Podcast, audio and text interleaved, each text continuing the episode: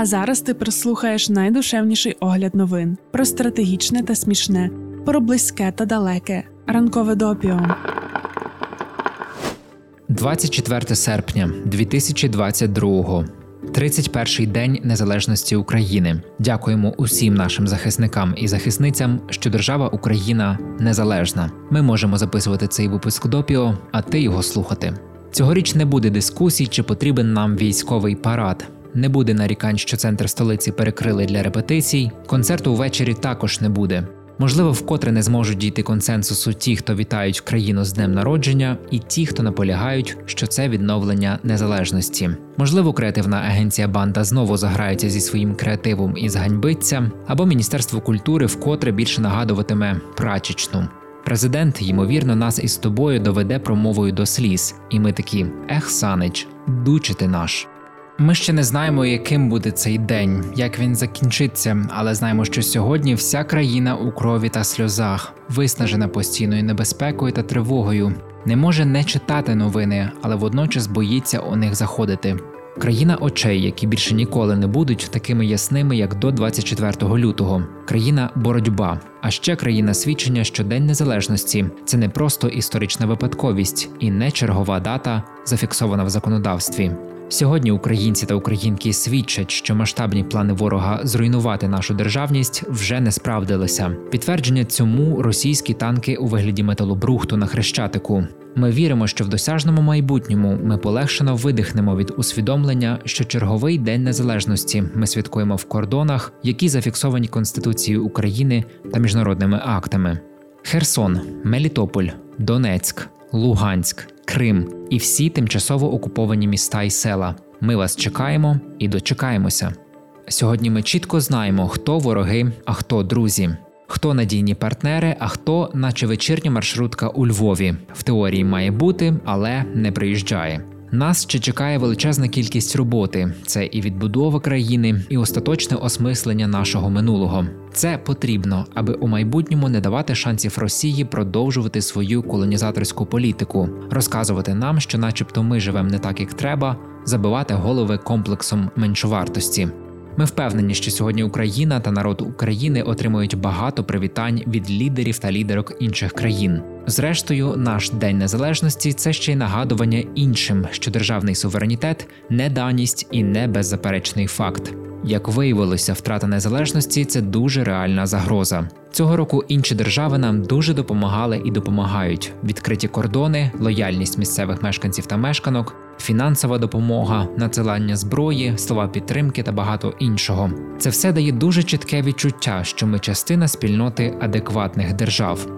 І цей 77-й випуск ранкового допіо ми вирішили якраз присвятити тому, як Україна в різні роки була включена у міжнародні процеси. Це теж до питання осмислення власного колоніального минулого. Багато років Росія працювала, щоб Україну сприймали як її молодшого брата.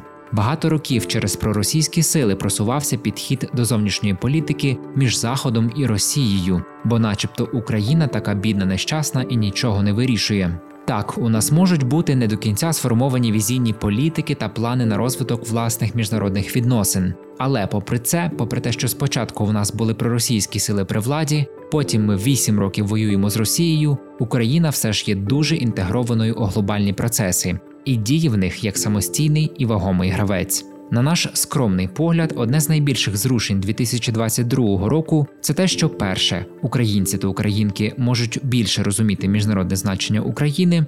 Друге, це усвідомлює також і світове співтовариство. Тож сьогодні у випуску декілька історій, як Україна солідаризується зі світом та неодноразово допомагала іншим.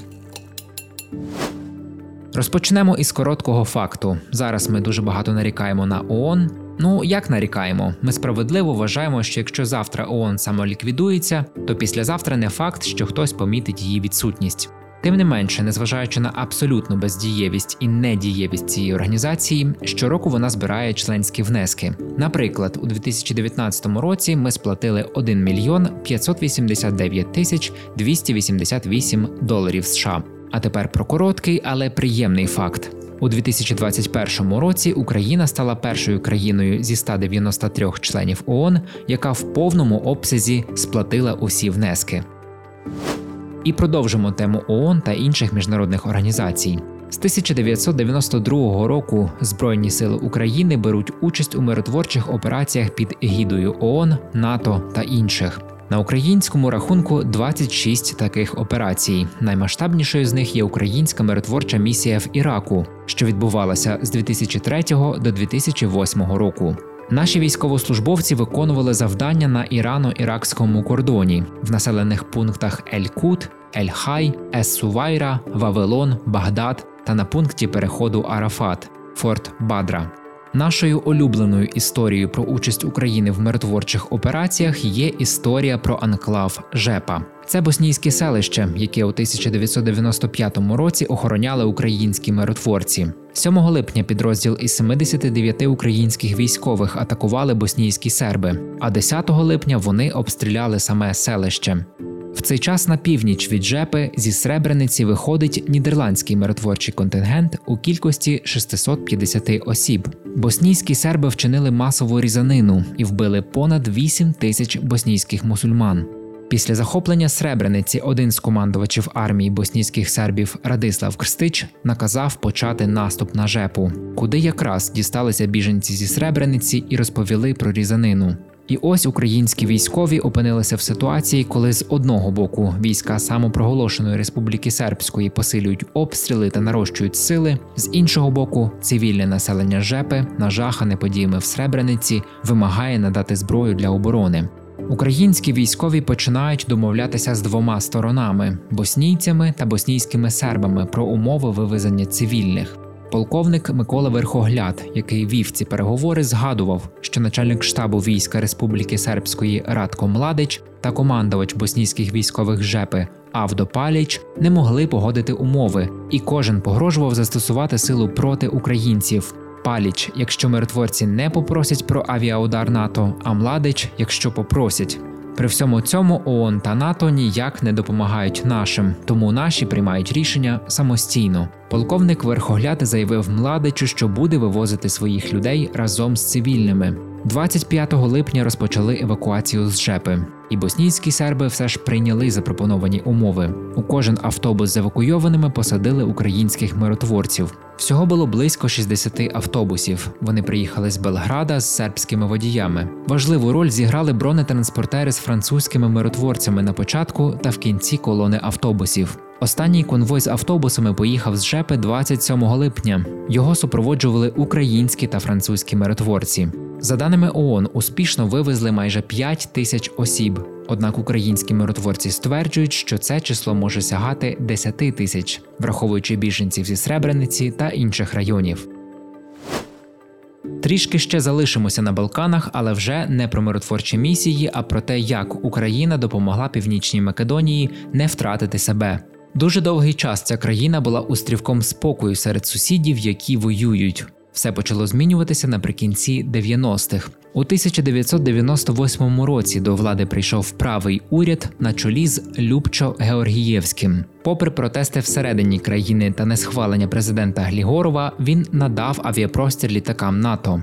Країни НАТО, сухопутні контингенти яких розмістилися у Македонії, у 1999-му розпочали бомбардування Югославії. Югославія програла, втратила контроль над Косово, режим Мілошевича впав. Частина бойовиків визвольної армії Косова хотіла встановити контроль над тими районами Сербії, що межували з Косовом та були населеними албанцями. Міжнародна спільнота засудила ці спроби, і бойовики перейшли до нападів на території Північної Македонії. Датою початку конфлікту в Македонії вважають 23 січня 2001 року, коли бойовики з так званої армії національного визволення, що була частково сформована з екс-бійців визвольної армії Косова, напали на поліцейську дільницю в районі Тетова і вбили поліцейського. Віталій Москаленко, чинний посол України в Болгарії, який під час конфлікту керував диппредставництвом України в Македонії, у коментарі для BBC Україна згадує: цитуємо. Повстанці заявляли про розширення прав македонських албанців, викладання албанської мови, в тому числі в університетах, використання албанського прапора, хоча насправді йшлося про відділення західних і північно-західних районів Македонії та організацію Республіки Ілірида. Кінець цитати. У березні 2001 року у місті Тетово, де більшість населення складають албанці, та навколо нього розпочалися бої македонської поліції з армією національного визволення. Групи бойовиків проникали на територію північної Македонії з Косова і захоплювали села. Все було напружено та драматично. Північна Македонія не була готовою до протистояння. Все могло завершитися не лише втратою територіальної цілісності Македонією, але й новою хвилею Балканських війн. Македонська влада звернулася із закликом втрутитися до контингенту НАТО, який перебував на її території, але відповіді не було. Країни-члени НАТО закликали сторони до перемовин. Генсек НАТО вимагав від бойовиків скласти зброю, а ООН не мали мандату, щоб якось допомогти. Македонський уряд швидко зрозумів, що час залучати власну армію до врегулювання ситуації, от тільки у них практично не було військової авіації. З цим Україна і допомогла, а ще із дипломатією. Дві держави ще 1998 року уклали договір про дружбу та співробітництво, одна із статей якого передбачала, що країни докладатимуть усіх необхідних зусиль, щоб усунути загрози територіальної цілісності. Тож як саме допомогла Україна дипломатично? У березні 2001-го ми головували у Раді безпеки ООН. І тоді вдалося ухвалити два важливих рішення: заяву голови Ради безпеки ООН про цілісність Македонії та резолюцію Ради безпеки номер 3145, якою міжнародна спільнота засуджувала дії бойовиків і вимагала скласти зброю. Дуже цікаво, що під час ухвалення резолюції виникли суперечки з Китаєм та США. Китай просто образився, що у 1999 році Північна Македонія визнала Тайвань, від якого очікувала великих інвестицій. Врешті Пекін подувся і погодився на резолюцію, а Північна Македонія розірвала відносини із Тайванем. Зі США справа була в іншому. Вони наполягали, щоб до резолюції включили пункт про заборону постачання зброї до Македонії. Врешті ніяких таких обмежень документом не накладалося. Дуже швидко Україна почала постачати Македонії озброєння за пільговими цінами. 25 березня Македонська армія розпочала операцію із застосуванням українських гелікоптерів. До кінця березня бойовики відійшли до Косова, але з часом знову повернулися і погрожували обстріляти Скоп'є, столицю Македонії, з мінометів. Тоді Україна надіслала ще гелікоптерів та штурмовиків. Подейкують, що ними керували українські пілоти, але все ж на рівні чуток та домислів. У липні 2001 року було оголошено перемир'я, але бойовики його не дотрималися і відновили бої. Тож Україна поставила Македонії 30 танків та 20 БТР болгарського походження, модернізованих на українських заводах. За свідченнями українських дипломатів, такими діями України були не дуже задоволені деякі країни-учасниці НАТО. Вони хотіли розв'язати конфлікт дипломатичним шляхом. Про це йшлося на зустрічі Леоніда Кучми та держсекретарки США Кондолізи Райс. Дипломати західних країн проводили виховні бесіди з тодішнім міністром закордонних справ України Анатолієм Зленком. Втім, судячи з теперішніх висловлювань, наші дипломати переконані, що саме українська сторона мала рацію, адже без нашої зброї для Македонії ситуація на Балканах могла погіршитися кардинально. BBC наводять цитату українського балканіста Анатолія Демищука. Цитуємо: для маленької країни це був незабутній жест. Македонці згадують, що коли вони були в такій нейтрально ворожій ізоляції з усіх боків, Україна допомогла, зробила за своєю ініціативою, не в рамках проросійського курсу чи прозахідного. Це був навіть дещо авантюрний крок часів кучми. Кінець цитати. А зараз давай повернемося від часів кучми до часів Кравчука, осінь 1993 року, закінчення війни в Абхазії поява, начебто, незалежної в лапках Абхазії, а по факту окупація російськими військами частини території Грузії, яка фактично стала повністю контрольованою Росією. Грузинське населення Сванетії, втікаючи від етнічних чисток, масово залишає свої будинки і через гірські перевали намагається дістатися до центральної частини Сакартвело. Це було вкрай непросто: банди мародерів, раптове похолодання та обмерзання. Тогочасний уряд Грузії звернувся до низки країн по допомогу. Першою відгукнулася Україна. У жовтні 1993 року нами було проведено першу самостійну гуманітарну операцію без допомоги міжнародних організацій. Місію здійснювали 15 вертольотів Мі 8 2 вертольоти морської авіації К-27 555 та літак Ан-12, який перевозив в Грузію групу керівництва та підрозділи забезпечення. У кінці місії один з представників ООН зізнався, що був впевненим, що вертолітний загін місії ООН міг бути готовим до виконання подібної операції не раніше як за місяць. Українці мали на підготовку менше доби. За перший день було врятовано 570 осіб, а за другий 2162 людини. П'ять днів українські екіпажі працювали на межі можливостей. Було виконано 291 виліт, перевезено сотні тонн вантажів, доставлено в безпечні райони 7643 людини. Веб-архів мілітарного містить чудову і дуже щемку фотопідбірку з цієї операції.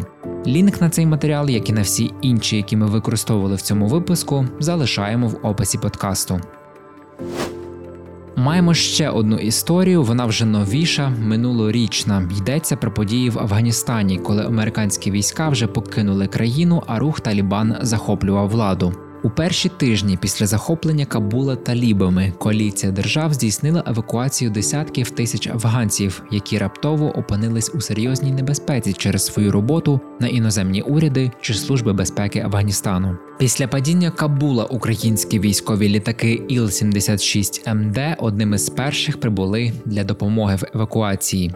25 серпня Канада припинила евакуацію, але в Афганістані залишилися перекладачі, які працювали з канадськими організаціями. Канада погодилася прийняти до себе цих людей, але за умови, що вони зможуть самостійно виїхати з Афганістану до третіх країн. Уряд Канади домовився з Україною, що наші військові вивезуть до Києва 19 осіб. Це сім'ї перекладачів. Гурівці пішки пішли з аеропорту до Кабула.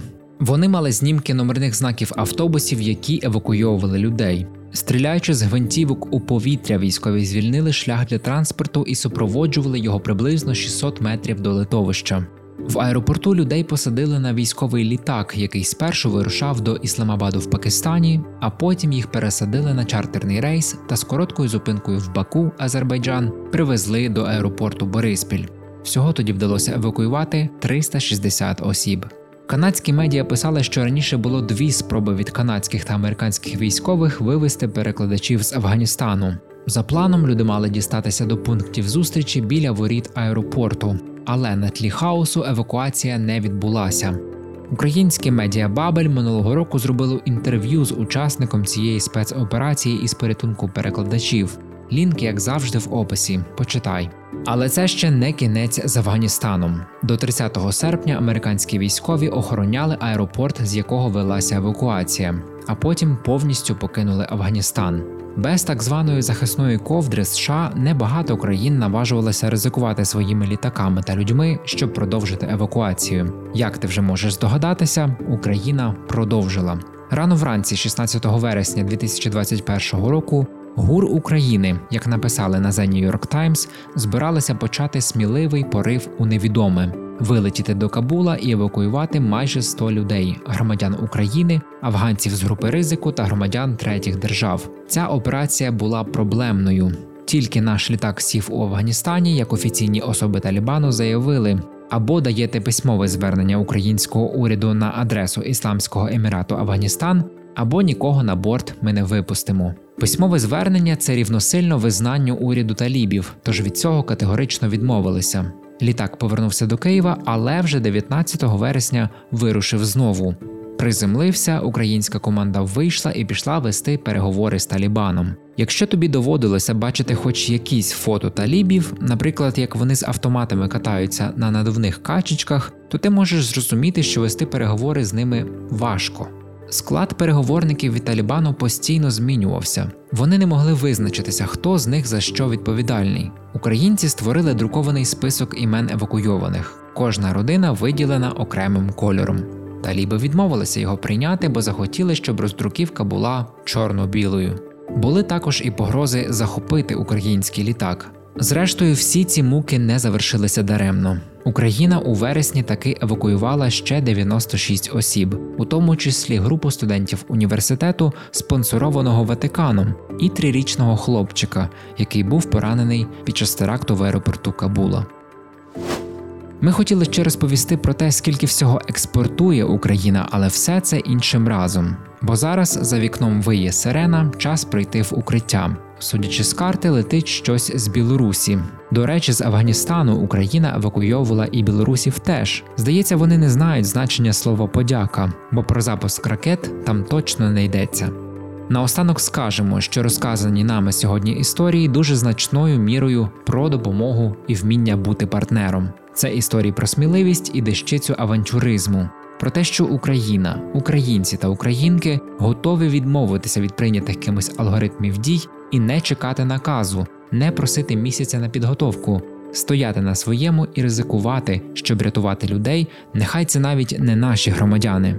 Зберігати територіальну цілісність маленької північної Македонії і говорити з Талібаном. У нас в анамнезі є історії, якими ми не пишаємося, як от тоді, коли Кравчук пропустив нашою територією російські війська у Придністров'я. Але здається, ми стали достатньо дорослими, щоб визнавати власні помилки і вчитися їх не повторювати. А ще достатньо дорослими, щоб зрозуміти, що нормально просити про допомогу.